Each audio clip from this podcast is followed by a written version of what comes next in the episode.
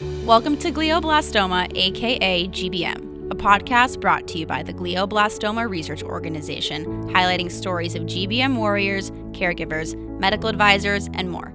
Join us this season as we connect with members of our incredible community and have meaningful and insightful chats regarding all things glioblastoma. Please note that any information provided on the show is not meant to treat, diagnose, or prevent any disease, and all information that is discussed in our conversation is what worked for the individual themselves and should not be taken as advice. The information provided on this show is not a substitute for professional medical advice, and you should contact your medical provider and healthcare team with any questions. Catherine Ivy mm-hmm. and Dr. Nader Sanai, welcome to this episode of Glioblastoma, aka GBM. I am so excited to have you both, and thank you so much for meeting me. Happy to be here. So, Catherine, just to get started, who is Catherine Ivy? Well, I'm just on a mission to do what I can to find a cure for brain cancer. I was living in Palo Alto, California, happily married. I worked in finance, as did my husband.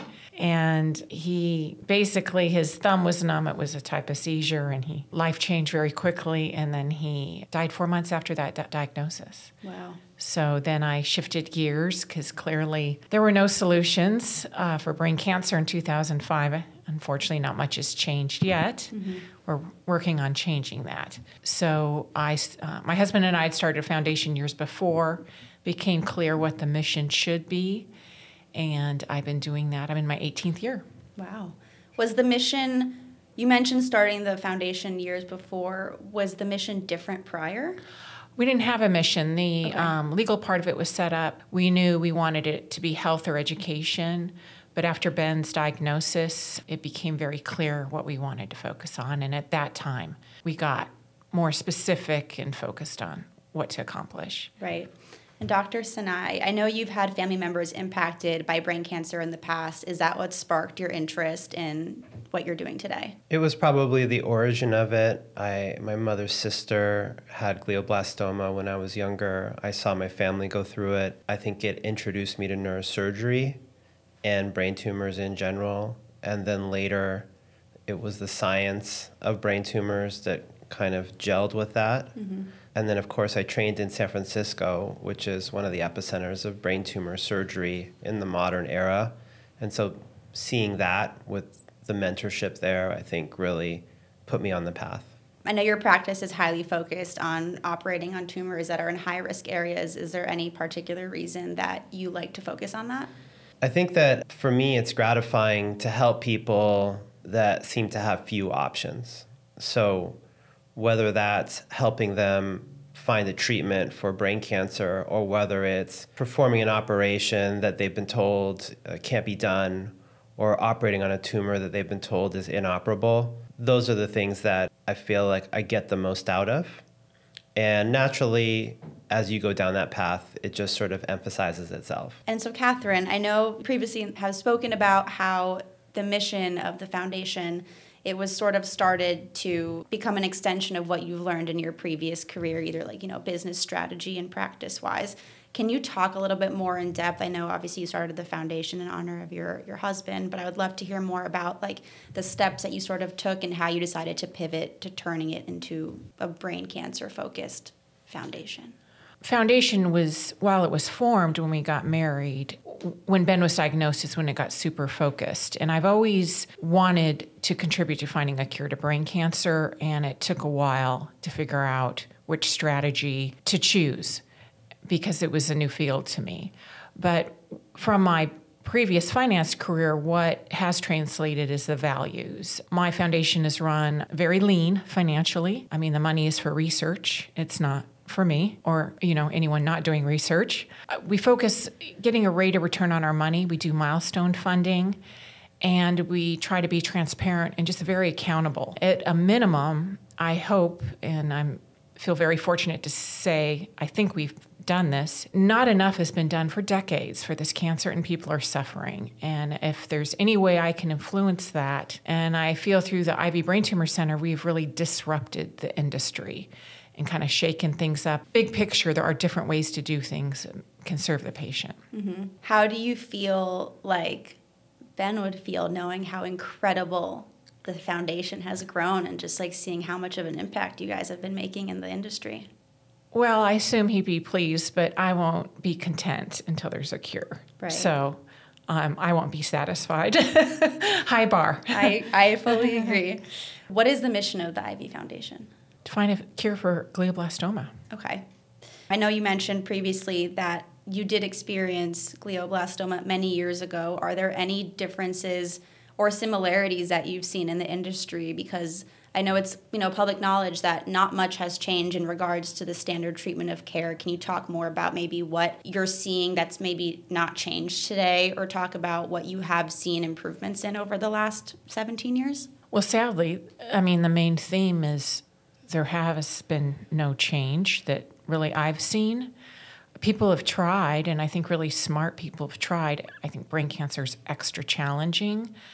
But through the Ivy Brain Tumor Center, the thing that I appreciated, and it was thanks to Dr. Sanai, is you know, we're all trying to find this needle in a haystack of this cure. And he basically said, well, let's look at this a little bit bigger picture and focus on the process of finding that cure. You know, everyone is focused on the home run. Can we efficiently get to the basis to get to that home run? And that's what a phase zero clinical trial is. And it's already proving itself. You know, previously, the most successful clinical trial I funded was 10 years and 100 patients. We're four and a half years old and we've exceeded clinical trials for over 300 patients. So you can see the difference in speed, which is so important with this disease. Mm-hmm. And coming back to when the two of you first met, I'd love to hear the story of how the two of you were connected. Because I'm well, sure it was different for both of you. I, I, mean, I think within my field, the Ivy Foundation's reputa- rep- reputation preceded itself. I mm-hmm. mean, as soon as it was created, it had a major impact. First of all, this is not a field that is well funded. When you have an organization that is l- literally investing more than any other organization other than the federal government, everybody becomes aware of that. So I, I was aware of it before we had met, before I had even um, come to the Barrow. However, I think the first intersection was uh, the way most intersections happen in our space. We submitted a small grant application, it was approved, and that proof of principle of that grant, which was in support of an early version of a phase zero trial, really, you know, kindled, I think, a larger interest. It wasn't I think, for a while until I met Catherine and became more familiar with their foundation when I realized what a special entity it is. And, you know, I mean, she will never say this, but you have to understand that within this field, there are many, many well intentioned people and, and well intentioned um, organizations with resources, but they come and go. And durability is not really a, a very prominent hallmark of many of those foundations not for the wrong reasons. It's just the nature of things. This is a foundation that has really broken all of those records and continues to be laser focused. The other feature of it, which I think you know comes through when you speak with Catherine and, and people at her foundation, is that you know they're not here to be cheerleaders. They have a specific vision for what makes sense in the space. They're not um, here just simply to defer to any expert in any direction, but rather to put together a cohesive strategy. So those are all things that were evident to me early on. And naturally, when you um, meet Catherine, you realize that that's all an extension of her, of her personality, of her passion, drive, and it's very motivating. So uh, I think for me, that intersection was, you know, life altering with respect to seeing that, okay, there there is this kind of passion and focus within this space outside of just myself and others that I know. Mm-hmm. What was it like to be chosen as the grant recipient? Just to be, you know, to the initial partnership? Well, it was an incredible honor, and I thought that, you know, to be honest, I, it just gave me a lot of confidence. I think that when you're an investigator applying for grants, you know, there's a system to it, and uh, in many ways, uh, we all grow up learning how to navigate that system. Investigators that are well funded are obviously driven and successful people, but they're also people that are very focused on becoming well funded. Getting funded from the Ivy Foundation is not quite the same thing. You know, in my mind, it's not about how well you've played a game. Um, it really is a validation. So it was a, a special honor for me I remember that there were other grants that we had at the time that were larger in size, but that was by far the most important one in my mind in terms of a sign that we're moving in the right direction. And so today, how do Barrow and the Ivy Foundation work hand in hand? What does the partnership look like? Whoever wants Daily? to answer. I mean, you know, Work very closely. Yeah, the, the Ivy Center is the is really the convergence of that part, partnership. What we basically did was say, um, look, we have a concept for how to advance drug development in glioblastoma. It's predicated on these early phase trials called phase zero trials. And the only way that it'll work is if we have a seamless partnership with pharmaceutical industries, biotechs, without being unduly influenced by them.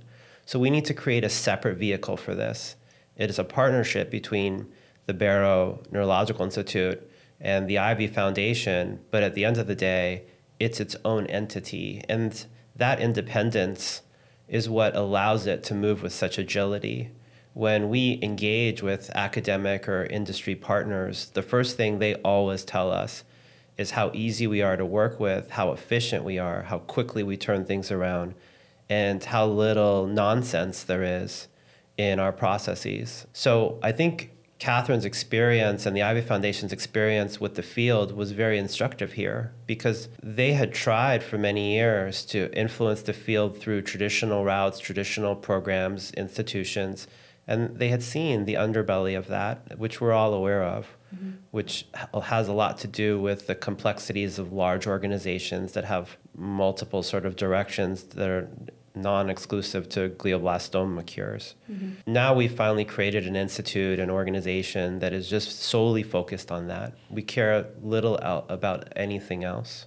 So that partnership, you know, is baked into that. Catherine and her foundation's involvement is is is a daily activity, and uh, for us, that's how the partnership needs to be. And so, Catherine, obviously, you know, looking back to when you initially began this type of partnership, I'm sure there's an exorbitant amount of due diligence that goes into it. But as always, it's, I think, you know, you take a chance on a new partnership. Do you feel like what expectations, if, like, you know, have they surpassed what you would have ever hoped for when initially starting this partnership? How do you feel like, you know, the results have been so far?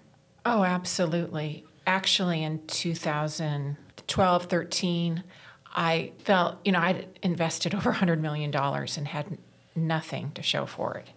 And it, I almost gave up and said, maybe this just isn't meant to be.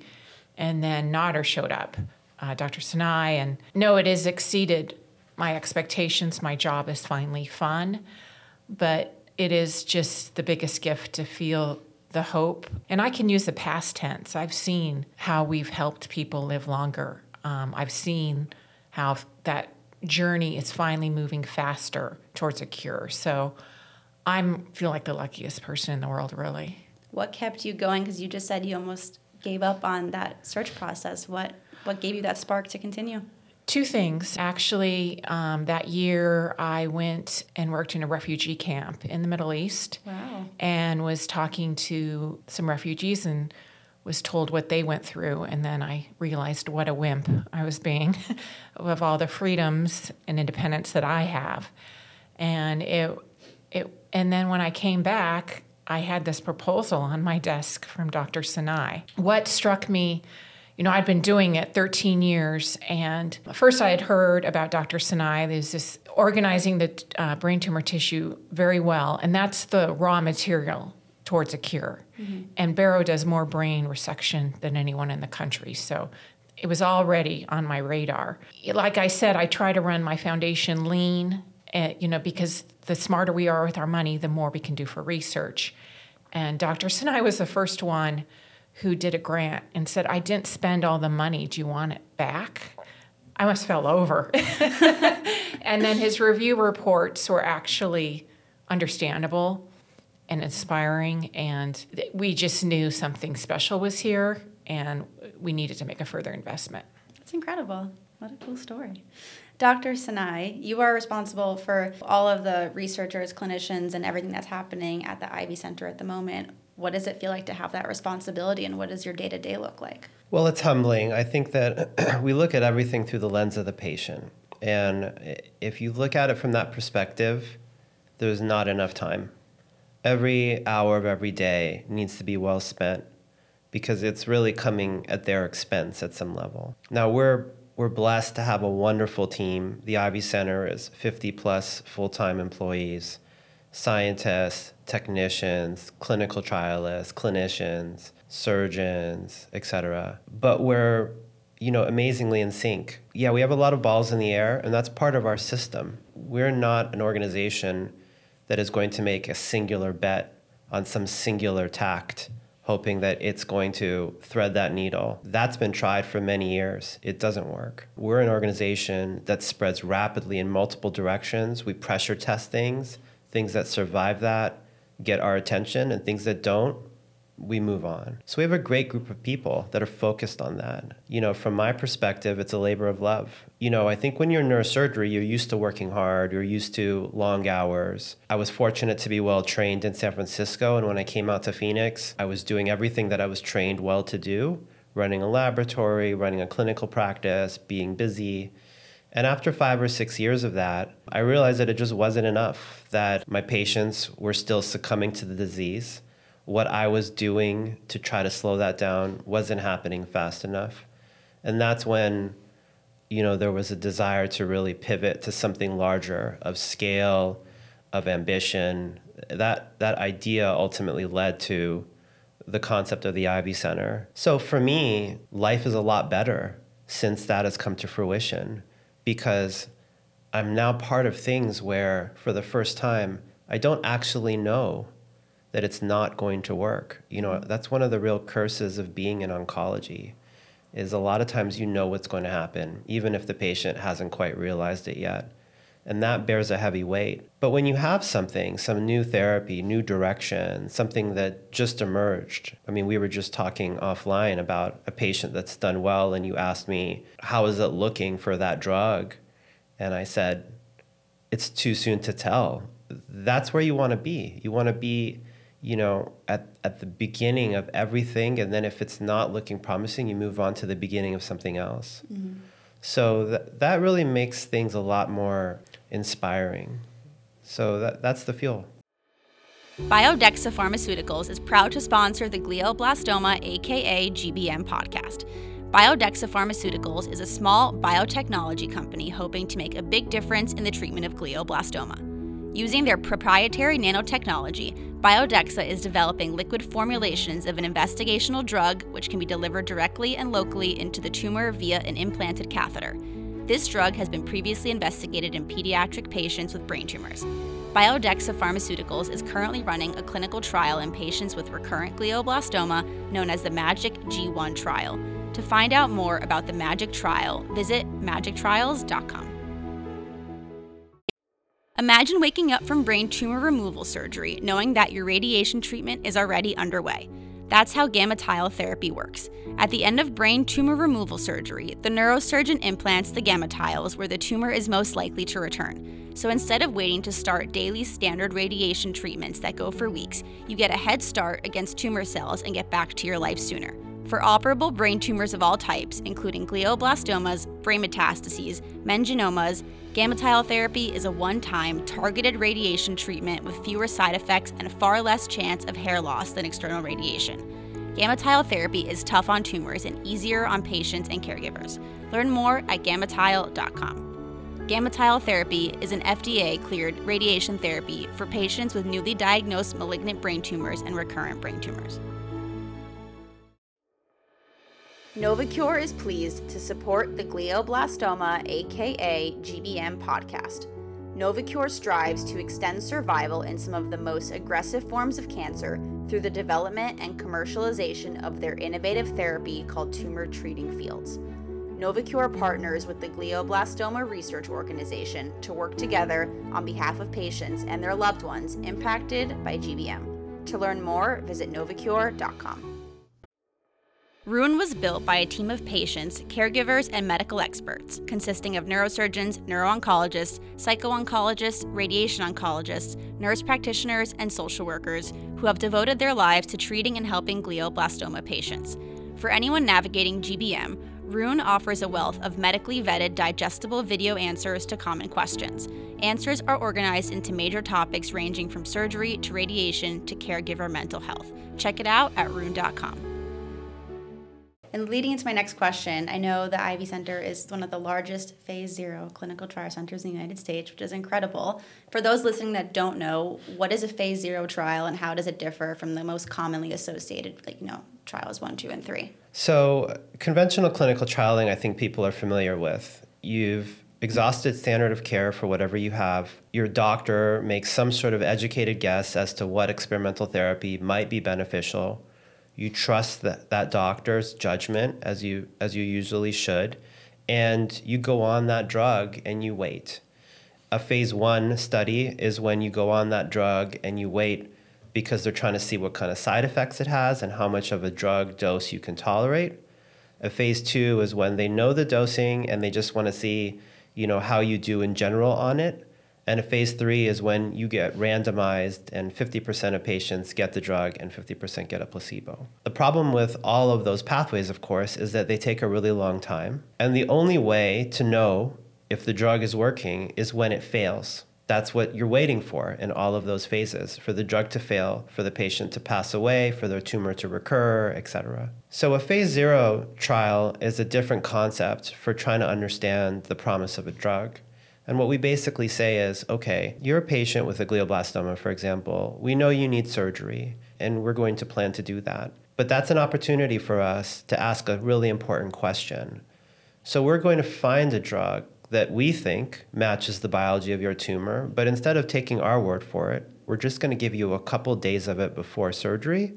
And then when that tumor comes out, we're going to test that tumor to see what that drug is actually doing in your tumor. And if that drug is getting to your tumor, because 90% of the time that's the problem, and if that drug is hitting whatever target it's supposed to hit, well, then you know and we know that there's reason to have confidence in this drug and you should stay on it. And if it's not doing those things, well, then you know what? We haven't lost any time. The most important commodity you have. You are literally exactly where you were a few days ago, except you've had a successful brain tumor operation, and now we can pivot to another drug without wasting any time. That's a phase zero trial. And so let's say there is a patient that's on a phase zero trial, let's say the drug is not working. At that point, would you decide that? You know, like you're like nixing that trial, or like when do you decide that you're dropping the trial? It's a great question. So, our general philosophy is we're looking for things that really move the needle. We're not looking to spend five or 10 years to add three months of survival. And if you look at the history of oncology drugs, when a drug is working or a strategy is working, it's pretty obvious. If you look at, for example, Temodar, which is the only drug that has any real survival benefit within glioblastoma, the first studies in Temodar were in England out of Charing Cross Hospital. They were in an era basically when there weren't even MRIs routinely done. And even then, it was obvious that this drug is doing something. You gave it to 10 patients, and that first report of 10 patients clearly painted the picture of 10 patients that were doing wildly different than everyone else at that time, which was basically late 80s, 90s. That's how we approach it. We need to see some real signal in the noise. If it looks like a gray area, if it looks like a drug that needs to be optimized, if it looks like something that might work for one or two people, you know, that's valuable but that's for other organizations and efforts to really refine. We're going to move on. Mm-hmm. So we move on quickly from a lot of drugs. At any given point, our portfolio of drugs is somewhere around 15 to 20 different strategies, and that's cycling annually. Mm-hmm. Our typical clinical trial opens and closes within six to nine months. That's about the time that most clinical trials finish the contracting phase, and we're done. Wow. So this is the pace with which we go, and it certainly leaves things on the table if you're looking for incremental improvement, but that's just not really our mantra. Are there any ever drugs at the Ivy Center at the moment that are offered on a compassionate basis? Or I know obviously I feel like from hearing what you talk about phase zero trial, it seems like that's an initial stage trial, whereas maybe eh, in another center, it could be something that was seen on compassion since it's still very early stages. So, how does that relate to what you're doing? Yeah, that's a good question. So, um, you know, compassionate use in general requires partnership with the company. Okay. So it depends upon where the drug is with the company's kind of phase of evolution. For really early phase drugs, which are early and there's a lot of questions, many companies are unwilling to allow that to happen. We always push for it as an option, and we have some trials where we've literally negotiated with the company that look, we're going to do this, but if we also find patients that might be reasonable for compassionate use, you're going to let us. And the reason that we can strike that bargain is that one of the key features of the Ivy Center is that we pay for all of our own trials. Not only do we pay for the trials, but all of the data from our trials and all the intellectual property gets conveyed wholly back to the company. So we're not going to the company asking them for support. We're deciding which agents are promising and then we invest in it. And we don't invest in it in a way where we're going to realize any downstream revenue. Mm-hmm. In fact, we're the best possible investor the company could have because we're going to give them data, intellectual property, a completed clinical trial, our profile, and all of that's going to come to them free of charge. Wow. So then we can ask them for things like, look, we know you don't do compassionate use often, but we're going to need you to do that here because our patients deserve that. And talking about the Ivy Center moving forward, I know there's a very new exciting project with the new center being built. Catherine, can you talk more about what's coming up for you know the Ivy Center and the Ivy Foundation? Well, the building is in process. The outside Mm-hmm. Is completed. yesterday. Yes. Beautiful. Thank you. I Um, specifically love like the logo lights. I thought that was. I kept saying it to your team. I was like, "This is the coolest thing ever." Oh, thank you. you know, it we're kind of scattered around in the hospital. There's uh, minimum space, and this will consolidate everyone together and really increase our efficiency. We're already efficient. It'll give another boost just because we'll be all together. Another thing that it will provide is um, patients will be in this building, and I think it for me it's very important that the researchers, everyone, see the patient to remind them of why they're doing what they're doing. Because everyone in the organization has one objective is to cure brain cancer. It's this is not a place where it's individualized see what you can discover. It's a very disciplined culture of we have one focus Right. so the building will ju- the efficiency and the time saving will just improve what we're already doing which will mean more um, clinical trials faster and talking about you know when you are building this center obviously it's a huge huge passion project for you and it's helping so many people but it's also something very near and dear to your heart what is it like to see everything unfold in front of you It's wonderful. I, I'm extremely grateful. I'm extremely grateful for our team. Um, that's just been, you know, a miracle. Some days I feel. I am very grateful, but again, you know, I'm a little restless until there's a cure. I just feel I can't totally breathe until that happens. And so we've, um, we are fortunate. You know, when we started this program, uh, Dr. Sanai would have conversation. And it's like, how do we do this with all these contingency plans? And now it's evolved to we have to do this because we feel that we have the best chance to do something for the patient. And so it's when you want something so bad and it's getting closer, you just want to reach for it mm-hmm. because you've wanted it so bad for so long. And I feel we're just I'm just grateful that I have that opportunity to be in that position. Every day you're working to do so many incredible things for the, the center and the foundation what does your day-to-day involvement look like whenever you're involved in management, a lot of it's just taking care of surprises that happen. I'm spend a lot of time with Dr. Sanai and the different directors of the organization. You know, it's when you run a foundation, you have a lot of um, legal and accounting involved, but every day is different, so that's a little challenging to to quantify. But what's your favorite part about like what you do day to day I love exposure to the staff and mm-hmm. it's the people and to the patients. Mm-hmm. It's very rewarding. You know, and a lot of our staff is very young and watching them grow is very rewarding as well. And Dr. Sanai, how do you, you know, after I I have this question for both of you, but I guess you know I'll start with you. How do you find time to recharge and just balance everything day to day because you're doing so much? That's a $10 million question. You know, I think that number one, the partnership with Catherine and the Ivy Foundation, you know, itself is an energizing force because what they do for us is they are always able to refocus us. You know, Catherine has a saying, it's about the patient. And that that's such a clarifying thing. You know, a lot of times when you're deep in an organization or an organizational building, you can lose sight of which way is up. To have this guiding force, to have someone who kind of represents the heart and soul of the effort, that really helps because it helps you just cut things out that are unnecessary. You know, from my perspective, if you enjoy what you do, you don't really need to quote unquote recharge. We all have interests inside of our profession and outside family lives, etc. Like surfing.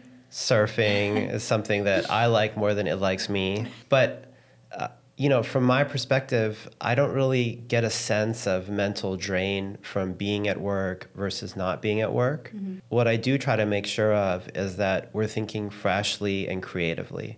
And sometimes to think freshly and creatively, you have to stop what you're doing and switch gears to something else. At the end of the day, being around our team, I love that. Mm-hmm. You know, it is what gets us going. And, you know, remember, there's an entire clinical practice sort of woven into this. We have so many patients coming in and out of our universe. And while we're doing what we can, they're encountering this for the first time. And it's our responsibility to really usher them through this dark canyon that they're in. So that's a very gratifying uh, opportunity to have. Mm-hmm. What about you, Catherine? Well, I'm older, so I do get tired. but uh, I don't, especially more physically tired. I go, I prefer to travel. Mm-hmm. To a, a very question. different time zone. Traveling? Yes. And so being in a different time zone, a different culture, really hits my reset button. What's the most memorable place, most memorable experience you've had while traveling? I've I know it's probably a very lot, loaded question. Yeah, yeah, it's a pretty loaded question. I appreciate at this time the more um, adventurous, exotic locations that are so different. You know, it's it's getting harder to find a city in this planet that doesn't have a Starbucks and mm-hmm. a McDonald's in it. So I have been enjoying that the last few years. What's been the your favorite of those places you visited? Favorite is tough. Every place has its pros and cons. Mm-hmm. But I uh, recently was in India and Nepal, mm-hmm. and um, so that was really interesting. And having been in last time I was in, in India was in 2008, and seeing the transformation of how that country has evolved was really eye opening. That's incredible. I think for me also after I lost my father to glioblastoma, I like just got on a plane and I went to like Asia for three months as I've talked about before. But like it's travel is such like a lovely way to like let your mind sort of like again like get this like little creative reset and just yeah. like explore all these new cultures, which is so fascinating. Yeah. My favorite place is Singapore, though. I would move there like tomorrow. not sure if you've been. But Very nice city, sure. It's amazing. Yeah. The food, the people. I've always just Never, I don't know. So that's that's my personal. Another question that I have for both of you, and I would love, you know, I'm not sure if you if you frequently have this conversation amongst yourselves, but I'd love to know what is something about the other that maybe you're most inspired by. I'll start with that. so you know, you have to understand when Catherine talks about traveling, it is not the way you and I travel. You know, I will travel somewhere to go park myself on a beach for some number of days or to go see a bunch of shows a, in a city. She is going out there into communities and scenarios to really challenge herself. And frankly, sometimes well beyond my comfort zone, considering how important she is to our organization. You know, she'll she'll she'll go diving with great white sharks. You know, things that I just uh, don't feel like uh, need to happen. Um, so to me, you know, it's a special kind of person that pursues those kinds of self-challenging scenarios. We're all used to um, certain levels of comfort, and we get lulled into that. She's just somebody that absolutely rejects that. She is constantly, seemingly, trying to place herself outside of her comfort zone in order to understand new things, new cultures. You know, I, I have so much respect for that. I was invited to Iraq in March, but my parents said no. Wow. So I'm going to respect that. I didn't tell you about that. Thanks for making that choice. you know, some people growing up were born with like an athletic ability, and uh, Dr. Sanai, God gave him this brain that sometimes I can't wrap my head around. I think I've made him, he's made one grammatical error in all the years I've known him, and I kind of had a celebration to realize he was human. But it's really fun to watch Dr. Sanai because he he is gifted. His brain is at another level, and I've known a lot of neurosurgeons and a lot of smart people, and he just is gifted, and it's and he's using it in such constructive ways and so that's really inspiring to me. That's amazing. And so, one final question before we wrap up the show What is something that you would tell someone or a family that's just beginning their glioblastoma journey? Well, I would certainly tell them about the phase zero and that there's options one day at a time and that we're here to support them. That's it's pretty terrifying journey because people tend to go on Google they can become misinformed and it, people can become very overwhelmed and frightened. And so, you know, I would suggest my support and that there's options out there and, um, you know, one minute at a time. Yeah, I think that's sage advice. When that strikes your life as a patient or a family, I think that it makes everything feel like it's moving a million miles an hour. And different people respond differently to that but almost in all cases, you try to do too much too soon. I, I counsel patients and their families to take care of themselves, to slow things down, to take stock, and not to rush to any judgment, even if it's a judgment about what's going to happen to themselves. It's really important to be positive positive mental state, physical state. We focus a lot on that with our patients. Of course, we're talking to them about trials and drugs and science and surgeries, but all that stuff is secondary. You have to walk into this really feeling like something special can happen here. And those are the patients that do best and the families that handle it the best. So we focus on that a lot. Mm-hmm. Well, thank you both so much for taking the time to join me today and chat about all the incredible things that Barrow and the Ivy Center and the Ivy Foundation are all doing. So it was such a pleasure, and I'm very excited for everyone to hear this too. Well, thank you. I hope you make your fly. Our pleasure. yes. That's it for this week's show. Thank you so much for tuning in again to another episode of Glioblastoma, aka GBM. To get in touch with our organization, visit us online at gbmresearch.org or visit us on Instagram or Facebook at Glioblastoma Research Visit us on Twitter at glioblastoma.org or visit us on LinkedIn at Glioblastoma Research Organization. To make a donation to the organization, which is fully tax deductible, visit us online at gbmresearch.org, where you can designate your donation in honor of someone or find other methods that you can make a donation with. Thank you again for supporting us, for supporting the show, and we'll see you next week.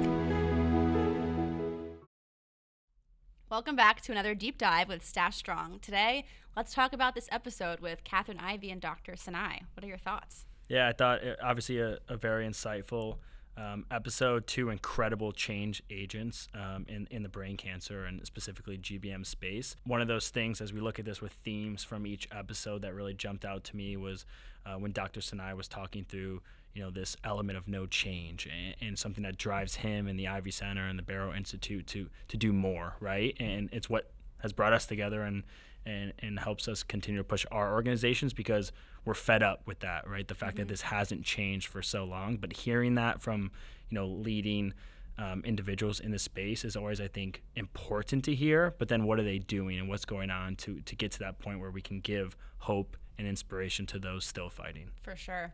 How do you feel like, or if anything, what has changed from having gone through your brother's diagnosis a few years back? Do you do you agree with them that there hasn't been much change? Yeah, I mean, if you take a holistic approach, there hasn't been a lot, right? If we mm-hmm. look at drugs approved and, and standard of care, like it's the same.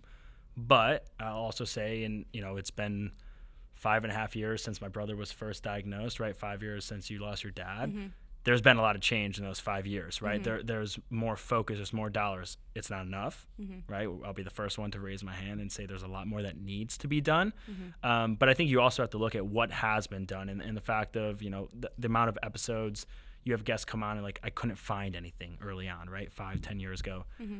I don't think that's the same case now, right? I think you can connect immediately with an organization, with an institution, with a neuro-oncologist, surgeon, what have you. Again, given your location and what's available to you that that's different than yeah. it, it, was when we first went through in you know 2017 mm-hmm. When you were going through your brother's diagnosis, did you know what phase zero trials were? No. It, I mean, me either. yeah, it's one of those fascinating things, right? If you take yourself back to step one, and I try to do that in every one of your episodes, I didn't know anything, Yeah. right? Mm-hmm. I knew And- nothing. Nothing. And, and I think it, you get to a point now, obviously, we know a lot. We still, you know, there's plenty more to know, but we, we are equipped with a lot of information. So, how can we further help push that envelope of change, right? And how Mm-hmm. can we ensure that when that family, day one, goes through it, they do know about phase zero. And again, I have a lot of families that reach out to us, I'm sure the same for you, Mm-hmm. who are aware of these trials and what's happening that again i do not think that was the same even five ten years ago Yeah, I remember with my dad, like, there's just such an overwhelming amount of information that happens at the beginning. And you're like, what do I do? And everyone's giving you different scenarios and telling you to do different things. And then you're kind of like against the clock where you feel like you have to make a mm-hmm. decision and it gets super overwhelming. So I think the fact that times are progressing and there's a lot more information out there and more options, but also in more like regimented and accessible way, I feel like is really important. how was that for you when your dad was diagnosed in the sense of knowing that you didn't know a lot of things right and uh, information wasn't at your hands as it is kind of now It's a tricky situation because when my dad was diagnosed, I wasn't informed about it. So Yep. like I went through a majority of his diagnosis without even like knowing that he had brain cancer. So it's like this weird double-edged sword mm-hmm. because like if I did know what would I have done and I would probably do what I did when I found out, which was like you Google glioblastoma, but it was just to a point where it was just so progressed and it was so rapid that it wasn't even like we didn't even have an option for mm-hmm. that. So like it's so hard to comment because I think a lot of people in my situation think about, okay, like Amber started a nonprofit in honor of her father and like she dealt with glioblastoma, but like I didn't have the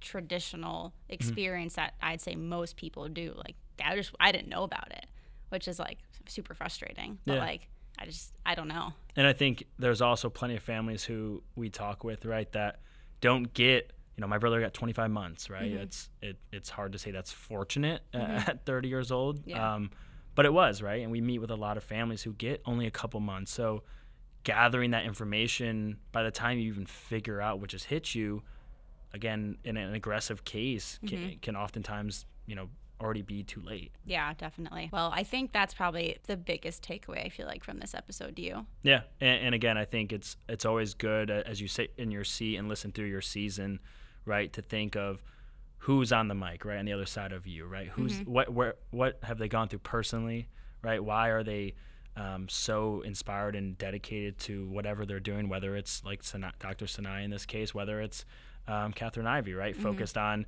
raising maximum dollars in, in the hands of top researchers, oncologists, and surgeons. I, I think that helps level set why we're acknowledging there's been no change, but we're devoted to changing that. Absolutely. Well, thank you for joining us on this segment of Deep Dive with Stash.